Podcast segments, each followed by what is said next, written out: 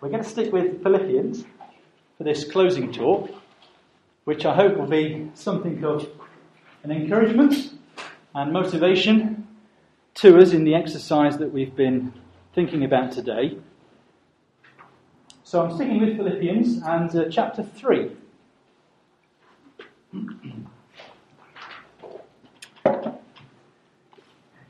Philippians chapter 3 and verses 7 to 14. And this is the New American Standard Version. But whatever things were gain to me, those things I have counted as loss for the sake of Christ. More than that, I count all things to be loss in view of the surpassing value of knowing Christ Jesus my Lord for whom I have suffered the loss of all things, and count them but rubbish, in order that I may gain Christ, and may be found in him, not having a righteousness of my own derived from the law, but that which is through faith in Christ, the righteousness which comes from God on the basis of faith, that I may know him and the power of his resurrection and the fellowship of his sufferings, being conformed to his death, in order that I may attain to the resurrection from the dead. Not that I've already obtained it or have already become perfect, but I press on in order that I may lay hold of that for which also I was laid hold of by Christ Jesus. Brethren, I do not regard myself as having laid hold of it yet, but one thing I do, forgetting what lies behind and reaching to what lies ahead, I press on toward the goal for the prize of the upward call of God in Christ Jesus.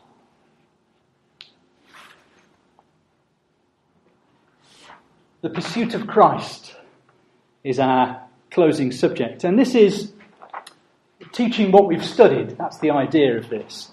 And so that's why I've just distributed a worked example of arcing. I'm not going to go into this in any detail. This is really for you to take away if it's something that interests you, have a look at it. Um, by all means, challenge my arcing. I'd love to hear um, how you differ in terms of how you would relate the clauses. But there's just one thing that I want you to observe from this, because this is about teaching what we've studied. I want to just show you how that the way, the way I study, the manner of my study, then informs my preaching. And the one thing I want you to notice from this is the three main arcs so I've ended up, lots of sub arcs of course, but I've ended up with two main red arcs at the top. And if you've got good eyesight, you'll be able to read the little codes AC and PER, stands for action and purpose. And then the bottom arc, the orange arc, with the little code CSV stands for concessive. Three main arcs, because we've got three main paragraphs of text.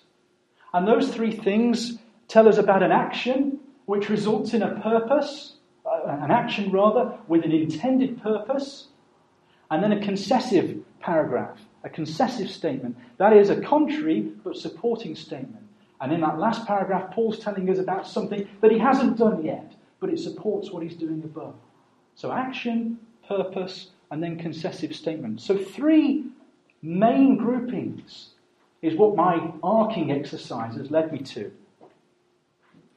I said that informs my preaching, and you'll see why. And that is because I've got three headings for you in terms of teaching this now, this afternoon. And those three arcs give us these three headings preparation, prize, and pursuit. That's how the subject breaks up, as I see it. The preparation, there we're concerned with the mindset, the mindset of the athlete. What Paul has done to prepare himself for the race. The prize. That's the goal. The goal of the athlete. That's why Paul's running the race. That's what motivates him. And then finally, the pursuit. And that's the action of the athlete. That's Paul coming to his but. And his but is, I haven't finished yet. I've not yet won the prize. I've not yet got to the end. So there's something I'm doing, and that's the pursuit. So preparation, prize, and pursuit. So we go to the mind first of all. Preparation, the mindset of the athlete, what Paul has done to prepare himself for the race. We started today by thinking about setting our heart. And we're ending the day thinking about setting our mind. And the context here is that of the athlete. That's the picture that Paul is presenting, I believe, in these paragraphs that we've highlighted for study this evening. That's the picture that Paul is presenting to the Philippian church. It's the picture of an athlete preparing to run. Any athlete knows the importance of mental strength and of discipline, both in preparation for and in execution of the big race. And sometimes there has to be a revaluation of things for an athlete, a revaluation of things, a discarding of things perhaps that were previously enjoyed but now have to be set aside, avoided if the athlete is to be successful. And the Christian pursuit is to be no different. And so Paul begins with the mind, he begins with the mindset. I've chosen this passage tonight, this passage has to do with pursuit and with striving and with running the race, because I want it just to be an encouragement to us in the matter of the study of God's Word. I'm a runner, and I gather that one or two of you are as well. And so I know a little bit about preparing to run, and a little bit about uh, the physical aspects of setting certain things aside. Um, my wife actually recently bought me for my birthday one of these nice running watches. And that's a great motivational device because that's always pushing me whenever I'm running to better my previous run, to achieve a personal best, if you like. And I want us to think about that in relation to God's Word, in relation to the study of God's Word. We said earlier that we're not all at the same level, and we're not all going to come at this in the same way because there's different levels of, of, of ability among us. But we're going to want to do our best, aren't we? We're going to want to do our best. We're going to strive to better each time to achieve a PB in the matter of the study of God's Word. And it starts with setting the mind. Paul had to completely reverse his values, completely change his values in preparation for the race. And so he starts off in verse 7 But whatever things were gained to me, whatever things were gained to me, what's he talking about? What are the whatever things of verse 7? Well, the but at the start of that verse gives us a clue. He's been talking about the whatever things previously, and he's now about to give the alternative. So we have to just back up a couple of verses to find out what these whatever things, the things that were previously valuable to him, were. And we find the answer in verse 5. He says, Circumcised the eighth day of the nation of Israel, of the tribe of Benjamin, a Hebrew of Hebrews, as to the law, a Pharisee as to zeal, a persecutor of the church. As to righteousness which is in the law, found blameless. Those are the whatever things, the whatever things that he's talking about that were gained to him. They're his old values. And we've got another little picture here that Paul is giving to the Philippians. And I suggest to you that it's a picture of a balance sheet, a ledger. And on one side, he's got profit. And on the other side, he's got loss. And in the profit column, Paul would have had these things. He would have had his ethnic pedigree. He says, I'm an Israelite.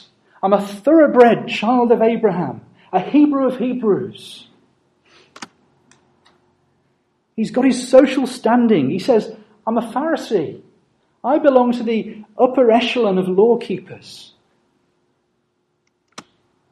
He's got his notable achievements. He says, I persecuted the church, even among the Pharisees. Here was one whose zeal was second to none, persecuting those he believed to be the enemies of God, the church. And lastly, in the profit column, he's got his morality. Blameless, or so he thought, as to the keeping of the law of Moses. In short, these things in Paul's profit column amount to human glory, don't they? This was Paul's life. This is what gave him meaning, significance, assurance, moral pride. This was his gain, his fortune, his joy. It was his justification. Justification by works. And what about the lost column of Paul's balance uh, sheet? In the lost column, he's got Christ. And probably also he's got the apostles and the church and the gospel. Anything which undermined and posed a threat to his belief in justification by works. So that's the context. That's the historical context. But then things change, don't they? Because Paul says, whatever things were gained to me, those things I have counted as loss for the sake of Christ. That word counted means to command oneself, to lead oneself, to settle the mind. That's what Paul's doing. He's settling his mind in the matter. The tense of that verb shows us that this is something that happened. And I believe this is something that happened on the Damascus Road. Because he met Christ Jesus. He met the Son of the living God. And things changed for him. There was a revaluation. And at that point, he settled his mind. It's as if he took a big red pen to his balance sheet. And in the loss column, he struck loss out and he wrote profit. And he's boiled it down. In the loss column, there's just one name now. Uh, it's Christ. And it's no longer loss, it's profit. And in the other column, he crosses profit out and he replaces it with the word loss. All those things that were previously gained to him, whatever things were gained to him, he counted as loss for the sake of Christ. But he goes on, verse 8 More than that, I count all things to be loss and count them but rubbish. Paul started with his highest achievements, but he realizes that doesn't go far enough. And so he adds to the lost column all things. That's everything aside from Christ. All things. And he brings us right up to the minute now because he flips from the past tense into the present tense. And he says, I count, I count all things as loss. Present tense. That initial revaluation took place on the Damascus Road. But now he's talking about the present. He's talking about a daily exercise whereby he settles his mind in relation to all things, regarding them as loss. Anything that by worldly standards might be regarded as value, he regards it as liability, as loss for the sake of Christ. In fact, he uses a stronger term than that. He says, I count them but rubbish. The word is dung. I count them but dung. You know, I got, share this funny story with you. I got um, a new car not too long ago. And um, it was on its first outing to the remembrance, actually. Proudly drove it out that week to the remembrance. And it was a sister that came to me afterwards and pointed out, I hadn't spotted it, that the registration plate read D U N G, dung. And it's since been known as the Dungmobile. Well, I think I probably needed to hear that that week. And you know what? That registration plate now is a continual reminder to me that I need to count daily these things as loss, as dung, for the sake of Christ.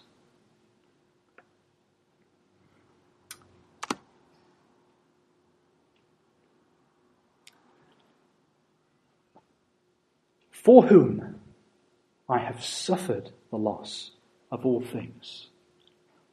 You see, the preparation of the mind was a prerequisite for something altogether practical. It was a prerequisite for suffering that would follow.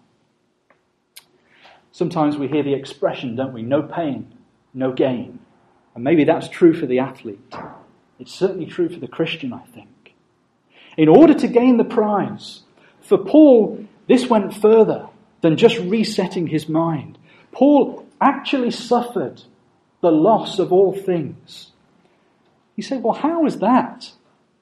How did that happen? Give us, give us the historical context. And what did the Philippians understand about this? When he said to them, I've suffered the loss of all things, what would they have understood by that? Well, we've encountered that, haven't we, in our study this afternoon, because we've made note of the fact that Paul writes this very letter from his prison cell.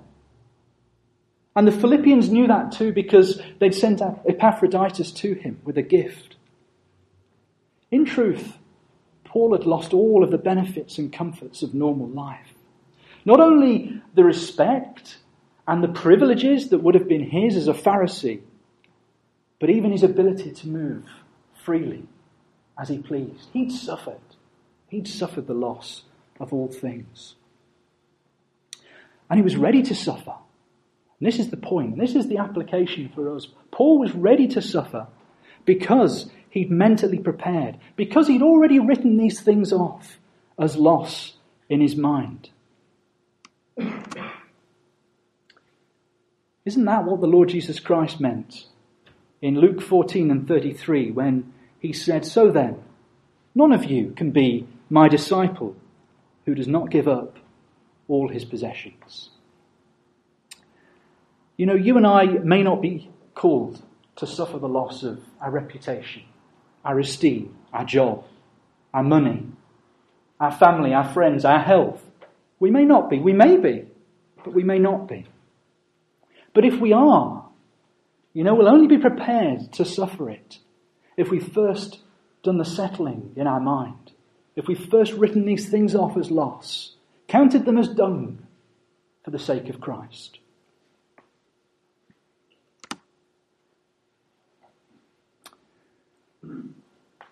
So that's how Paul prepared his mind. Now we move on to why he prepared his mind. The goal. What was the purpose behind it? It was because he was after the prize.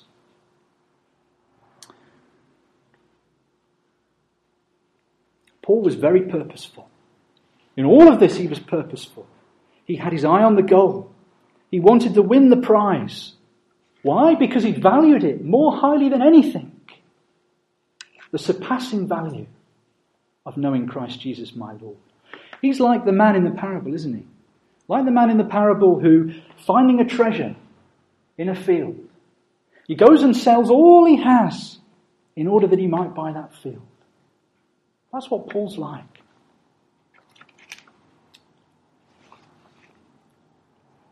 Let's look at the purpose then.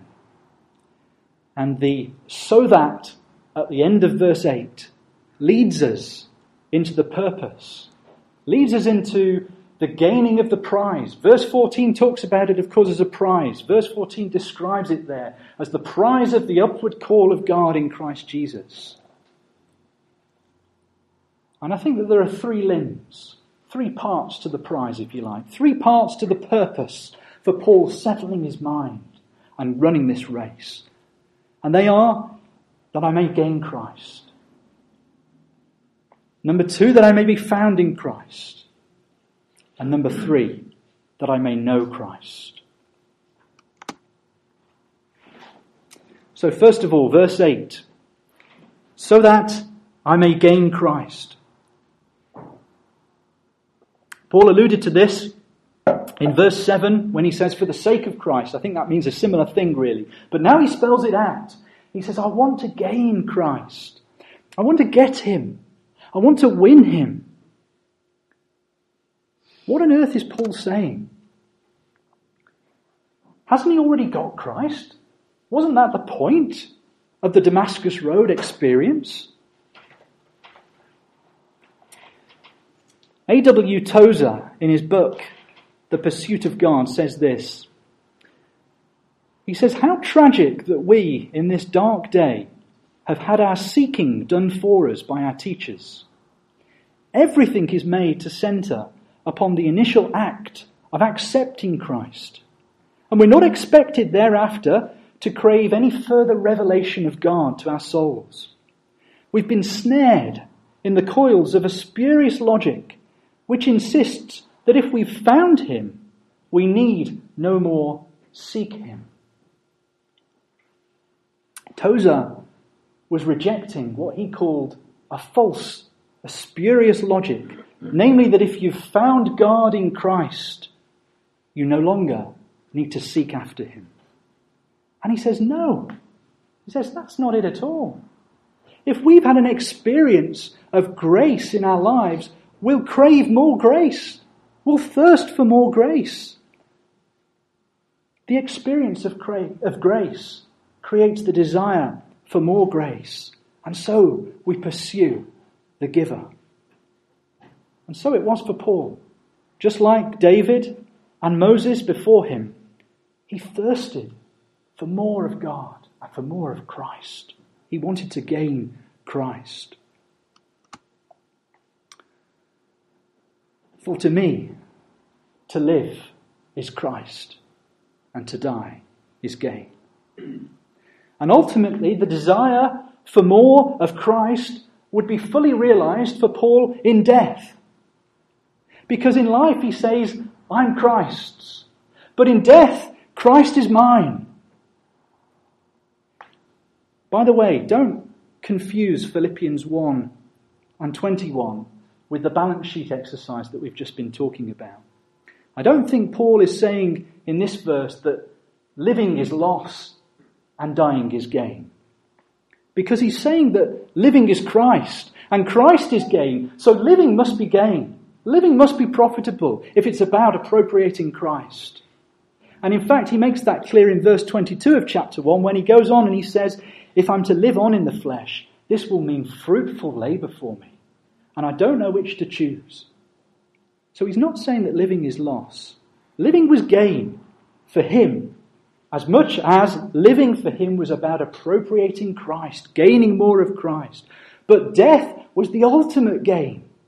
Because in death, he'd get an eternity's worth of Christ. Paul's concerned here, I think, ultimately then with future purpose. And I think the context of the letter to the Philippians uh, gives us that too. Because Paul has the return of Christ in view in this letter. Three times in this letter he refers to the day of Christ, the day of Christ. And I take that to be the day that the Lord Jesus Christ returns to the air for his church. What we call the rapture. And Paul is running that on that day he might win Christ, that he might gain Christ. That's the prize that's described in verse 14 too. The upward call of God in Christ Jesus. He's looking to that day, the day of Christ. And that's the prize for the winner, he says. That's the prize for the victor. And so he runs to win. He wants that call. He wants to attain to the resurrection from the dead, verse 11. And here in verse 8, he wants to gain Christ. So that's the first limb. Second limb. He wants to be found in him. That I may be found in him, not having a righteousness of my own derived from the law, but that which is through faith in Christ, the righteousness which comes from God on the basis of faith. To be found in him means to be seen in him, to be perceived in him, to be judged in him. Who's doing the judging? Well, the context makes it clear. Because Paul explains that little phrase, to be found in him. He explains it in the next two clauses. One of them's positive and one of them's negative, and they both assert the same thing. He says, being found in Christ is all about this. It's about having a righteousness which comes from God. And thus, the flip side of it is, it's not about having a righteousness of my own, derived from the law. So, Paul, again, I think, has got his eye on Judgment Day. He's got his eye on the day of Christ. And this is all about justification. Being found in Him is all about justification. And Paul's saying, I don't want to appear before the throne on that day with a righteousness of my own derived from the law. like filthy rags. I want to be clothed in Christ's righteousness. I want to be found in Him. Now, again, you say, hold on a minute. Why is Paul counting all things lost and suffering the loss of all things and striving to be found in Christ? Why is he talking about winning Christ? Why is he talking about attaining to the resurrection from the dead? That all sounds a little bit like justification by works, doesn't it? And yet he's absolutely clear in this verse, in verse 9, that justification is on the basis of faith alone. It's not a justification by works de- derived from the law that he's seeking. That's how he puts it to the Corinthian church as well. When he said to them, But by his doing are you in Christ Jesus. So that just as it is written, let him who boasts boast in the Lord. Well, we can't cut the knot of this problem, as we were thinking earlier. We can't say, well, Paul's just contradicting himself. So we've got to reason it out, haven't we? And I think it goes a little bit like this. If Paul is saying that justification is by faith alone, and if he's also esteeming the world and everything in it as rubbish and pursuing Christ as his great treasure in order to receive the benefits of justification, then can't we conclude that genuine, saving faith, the sort of faith that results in justification, is the faith which pursues Christ at the expense of all earthly treasure? The pursuit of Christ, then, is the assurance of genuine faith. It's the evidence of genuine faith by which we're justified. At the end of the first chapter of the letter, Paul exhorts the Philippians that they might live worthily of the gospel of Christ. And he says to them, That'll be a sign That'll be a sign for you of your salvation. It'll be a sign to others of their destruction, but it'll be a sign to you of your salvation. It'll be the evidence, the assurance of your salvation. And now he's telling them what such a worthy life is all about. He's telling them that, that worthy life is a life that's consumed by the pursuit of Christ. So he wants to gain him. He wants to be found in him. And lastly, he wants to know him and the power of his resurrection and the fellowship of his sufferings, being conformed to his death in order that I may attain to the resurrection from the dead. Paul now jumps, I think, from uh, future to present purpose. He wants to know Christ. That's personal, relational knowledge, not mere academic head knowledge. And he values it above all things, above all the world supplies for enjoyment.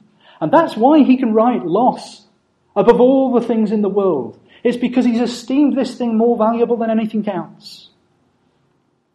Again, he said, didn't Paul already know him? Yes, he did. But he wants to know him intimately. He recognizes that the sort of intimacy that he strives for is obtained through suffering. That's true, isn't it? We come to know Christ better as we share his sufferings. It's through suffering, Paul says, that we enter into a deeper, more intimate relationship with him. I was struck recently in my devotional reading by the example of the blind man of John 10, who, having washed in the pool of Siloam, to cleanse himself of the, of, of, the clay mask that the Lord has applied to his eyes, receives his sight. And it's at that point that he's approached by his neighbours. And they want to know where Jesus is. And so they say to him, Where is he? And the blind man says, I don't know. I don't know where he is. The man's been saved, I believe. He had genuine saving faith that resulted in his healing, but he didn't know the whereabouts of his Saviour. But you know, then an amazing thing starts to happen because he starts to suffer. And he bears testimony to Jesus first as a prophet, then to him as one sent from God, and finally, he calls himself a disciple. And as a result of that, he suffers. We read that he's excommunicated, he's put out of the synagogue. And you know, there's a very precious thing because at that moment, we read that Jesus finds him again. Jesus found the man again. And it's in that moment of suffering that the man acknowledges Jesus as Lord. And he comes to an appreciation of him as the Son of Man. He's going deeper. He's becoming more intimate in his relationship with his Saviour. And it's on account of suffering. How much more there is for us to know, isn't there? How much more there is for us to know of the Saviour. Paul speaks elsewhere of knowing the love of Christ, which surpasses knowledge, that we may be filled with all the fullness of God. That's the point, isn't it? There's so much of Christ yet to be known. And we'll know more as we suffer. Some have seen a cycle here, and it appeals to me too. In verses 10 and 11, we seem to have a cycle of resurrection, suffering, death, and again, resurrection. Paul wanted to know Christ so intimately that he might participate in the power of his resurrection. That is, that he might experience the power which God exerted in Christ when he raised him from the dead. And he sees suffering as a prerequisite to the experience of that power. You know, suffering, the same word that's used here as it's used in the New Testament, is often connected with glory. Peter talks about the sufferings of Christ and the glories to follow. And Paul seems to connect the same things here. And so he wants to experience suffering. He wants to experience a joint participation, fellowship, joint participation in the external afflictions of Christ. That's his sufferings. In order that he might know the power of Christ in his life, yes, but ultimately, looking again to the day of Christ in attaining to the resurrection from the dead. And what does he mean by joint participation? What does he mean by fellowship in his sufferings? Again, the answer's in the text. He tells us it's by, by being conformed to his death, in order that somehow he might attain to the resurrection from the dead. That Greek word conform is the word sumorpho, sumorpho. And it's based on the word morphe, which we had before us in our study earlier in Philippians 2. And there we saw that that word morphe had to do with real essence, real essence, rather than external form. So Christ being in essence God became in essence like a bondservant. And now Paul strives to become, in essence, like Christ in his death. It's the essence of his death that he's been expounding in chapter 2, that we've been enjoying together this afternoon. It was that humble, self sacrificial, obedient death. That's what Paul is striving to be conformed to. The Lord Jesus Christ lost his life in order that we might find life.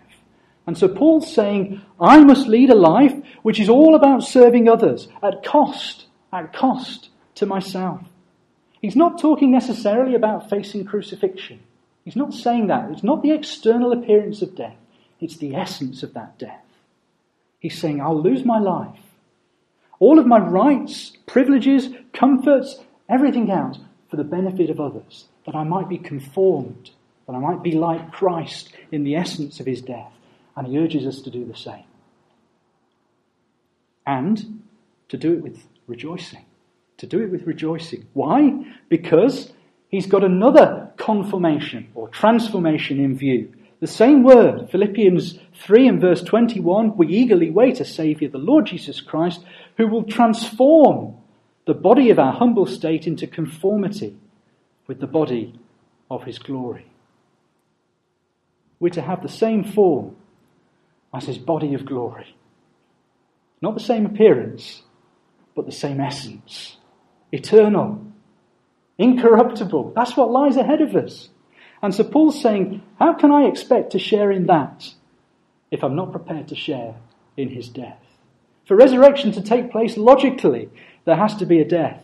And Paul wants to attain to the resurrection from the dead. He says, if it were possible, if it might be possible, he knows it's by faith alone. But he presses on as if it might be possible to attain it. He wants to do all he can, and so he wants to be conformed to the self sacrificial, humble, obedient death of the Lord Jesus Christ.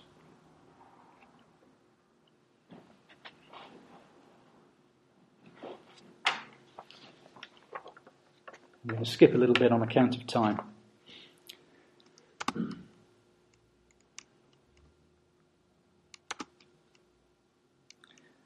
I can't really skip that, can I? We skipped, we skipped verse 8, and we've got to go back to it because it's linked to this matter of knowledge. In verse 8, he talked about the surpassing value of knowing Christ. The surpassing value of knowing Christ. Just one point for you to take away and think about that I was going to bring out of that. Most link that to the same personal knowledge that we've been thinking about in verses 10 and 11. I just wanted to refer back to our earlier talk when we were thinking about the learning of Christ, how Christ himself humbled himself to become a student of the Word. And it appeals to me that that little phrase, the knowledge of Christ, can also mean not just our knowledge of Christ, but Christ's knowledge, the knowledge that he grew in in his manhood. And that's something to attain to, isn't it? The personal knowledge that he had, tremendous knowledge, knowledge like no other, of his Father and of his Word and of his purposes for men in his Word. That's something to aspire to, isn't it? In view of the surpassing knowledge of Christ. We aspire to that, don't we? That's the prize. That we may gain him, that we may be found in him, that we may know him. It brings us finally to the pursuit. The action of the athlete. And this is what Paul still needs to do because he recognizes that he's still in the race and he's not finished yet.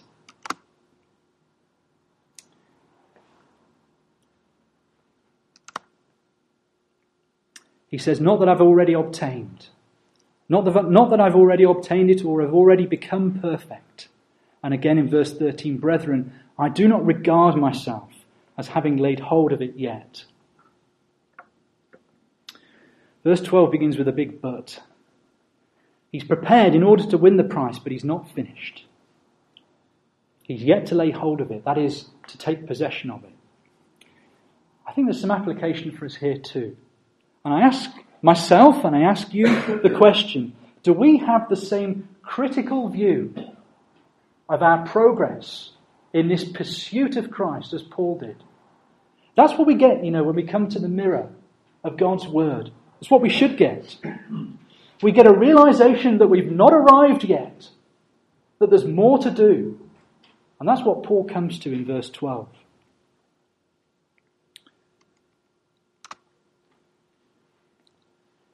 He goes on, but I press on. But I press on. But one thing I do, forgetting what lies behind and reaching forward to what lies ahead, I press on toward the goal for the upward call of God in Christ Jesus. There's only one thing open to him because he's made an assessment of his race in the mirror of the Word of God and he realizes he's not arrived yet. There's only one thing open to him. One thing I do. Single mindedness. That's the athlete, isn't it? That we were talking about earlier again. The single mindedness of the athlete. He sees it two ways again positively and negatively.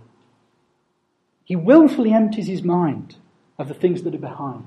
The things he's lost, the things he's written off, and the suffering that went on account of that too, the pain and the injury it's caused him, and perhaps even the wobbles that he's had en route in the race. He puts all that behind him, he puts it out of his mind, and he stretches himself out to reach what lies ahead. His vision is fixed on the goal. That word literally means the mark.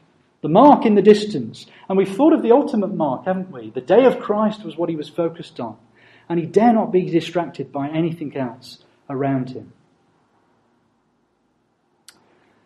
so too we stretch out, don't we, for what lies ahead. We get to the goal by planning, by discipline, by self denial. And again, I just ask the question are we going to set ourselves any goals? We too have the same ultimate goal as Paul, don't we? With the day of Christ in mind. But you know, we can set ourselves some milestones in between here and there. And are we going to do that as a result of today? What about in the matter of the study of God's Word? Are we going to set ourselves some goals? And are we going to pursue them with all our might and strive to exceed them?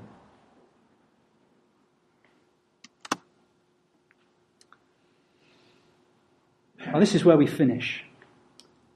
So that I may lay hold of that for which also I was laid hold of by Christ Jesus.